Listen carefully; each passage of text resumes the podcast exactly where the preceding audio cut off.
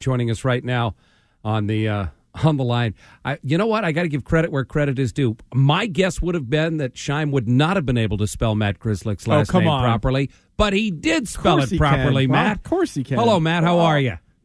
Good. How are you guys? I would have bet money he wasn't going to get that right. It took me all you know Yeah. a year of practice to get your name right. I would have never spelled that. How long did it take you, Matt, to spell your name? I think I'm still working on it. I think some of my best friends probably still have no clue they've given up by now. So, um, yeah, I've dealt with that my whole life.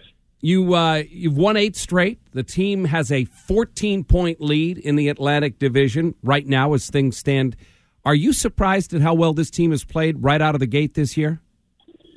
Uh, you know, maybe a little bit, just considering uh, how you know how deep of a run we made last year, obviously, and uh, with the the tough ending there in, in Game Seven. But um, I think we just make it a made it a focus to try to regroup as quick as we can, and um, you know we, we haven't really been playing our best hockey lately, but we've been finding ways to win games. So I think that's a sign of a really good team. So um, you know that's kind of a, a little bit scary to think that we can play a lot better, obviously, and uh, hopefully the results will uh, continue to fall. now, you guys have the best record in hockey, so clearly you're good both home and on the road, but no regulation losses at home yet. You're 12 0 and 4. What do you think goes into uh, such a good home record? Um, maybe just you know comfortability playing in our building. Um, having last change, obviously that helps a lot. You can kind of control matchups a little bit, but um, you know I think it's really important to kind of establish that. Um, you know, coming in our building, it's going to be a tough place to play for other teams every night. So certainly happy about that, and um, you know obviously you got to be able to have a good record on the road too. So um, you know hopefully we can keep that up. Now, you guys are playing so well. How do you avoid complacency setting in because you look and go, we got such a big lead. You know, if we got to take a couple nights off here and there, we could do that. How do you, as a team, say, hey, we got to stay focused and kind of keep our, uh, our foot on the pedal to the metal?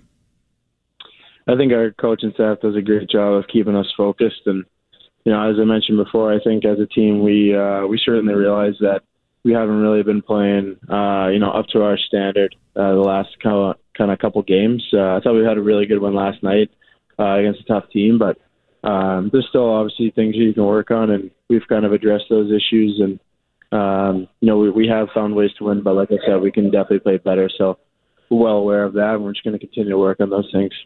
The Bruins may be starting to get a little healthier. It appears that everything is on track for John Moore to make his first appearance of the season tomorrow night when you guys host the Blackhawks. And what it has meant, at least in practice today, is that you've moved from left defense to right defense on a pairing with Moore. What's involved in you switching from the left side to the right side? Um, I think you know there's I think there's kind of pros and cons to uh, to to switching over. I think uh, you know playing the offensive zone when you're walking the blue line, it's actually kind of nice to to be in your offside. You can kind of see more of the ice, but you know obviously when you play uh, you know a certain number of games on the left side, and once you switch it, it can be kind of a challenge. But I felt like I got uh, kind of used to that last year with with all the injuries we had. So um, you know no matter who I play with, I still got to go out there and do my job and um, you know, really excited obviously to have Johnny back. He's uh, he's worked extremely hard this off season, and he's such a big part of our team, big part of our locker room. So it's uh, it's great to see his hard work pay off. David Pastrnak has 25 goals, and he's on pace for 73.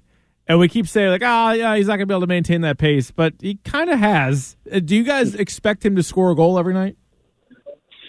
I mean, you know, the number of chances that he creates for himself, it it really wouldn't surprise everyone. Um, you know, obviously it's it's uh, it's the NHL. It's, it's it's the best league in the world. So um, you know, it's it's not realistic to to score a goal every single night, but um, you know, he certainly looks like he's going to, and um, he's just playing so well right now. Not only offensively, but playing defensively, responsible as well. So uh, he's putting himself in those situations, and um, you know, obviously there's a lot of chemistry with uh, his line mates. So um, you know, obviously really happy for him in his start.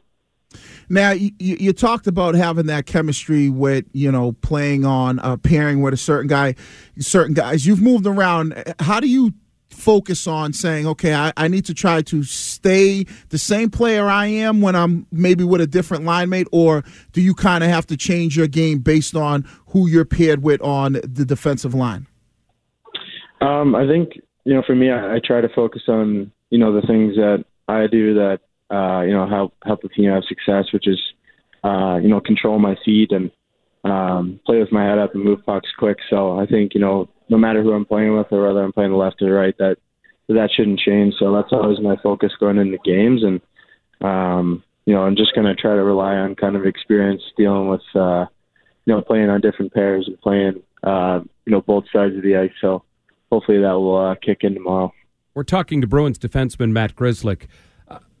I, I, wanted to talk to you about the, the leadership group on this team. Everybody knows the record that the Bruins have had since Bruce Cassidy took over, second best winning percentage in the league since he assumed the head coaching job.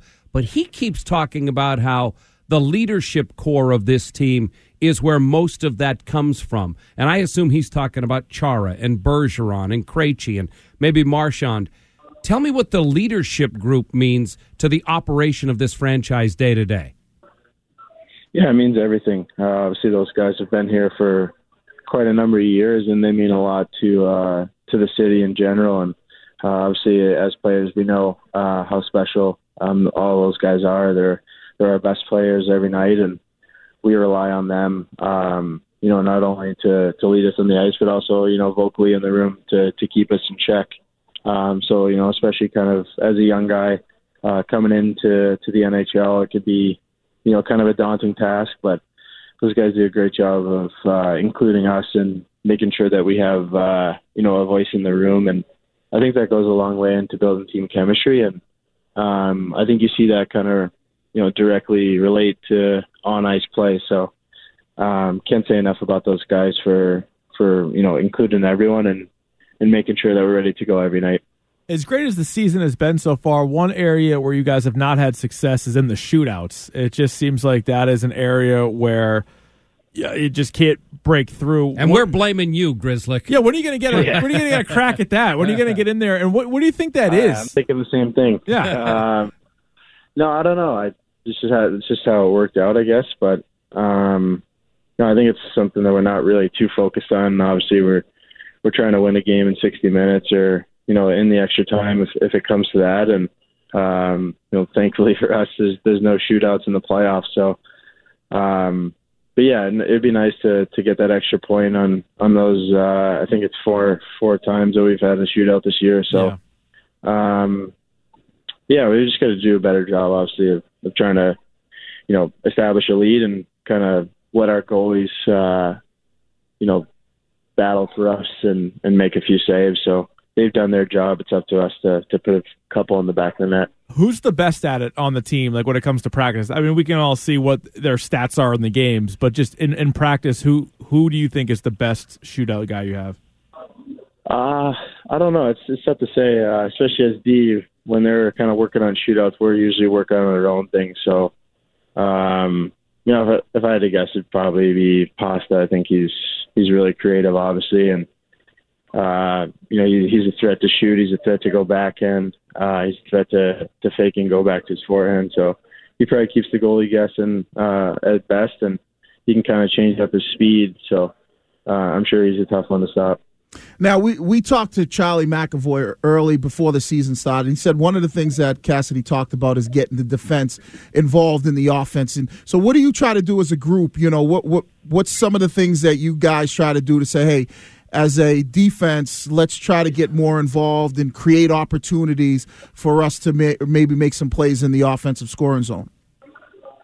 I think for us, uh, offensively, a lot of that has to do with how we move the puck in the neutral zone. So um, for sure, when those opportunities present themselves in zone, you want to, uh, you know, maybe drag your feet to the middle and kind of change an angle to get pucks to the net so that, you know, our forwards can either get a stick on it or, or get a second chance rebound. But, um, you know, I think we're at our best when we're moving pucks quick and we're not, you know, wasting time going D to D or waiting for our forwards to swing back low. We're, uh, as a decoy, we're, we're moving pucks up to the first guy we see and using our legs to get up the ice. So, um, you know, I think we've done a pretty good job of it so far, but um, you know, you always want to add to the offense, but you know, I can't take away from the defensive side of the puck, and you can't be defensively irresponsible. So uh, it's a little bit of give and take.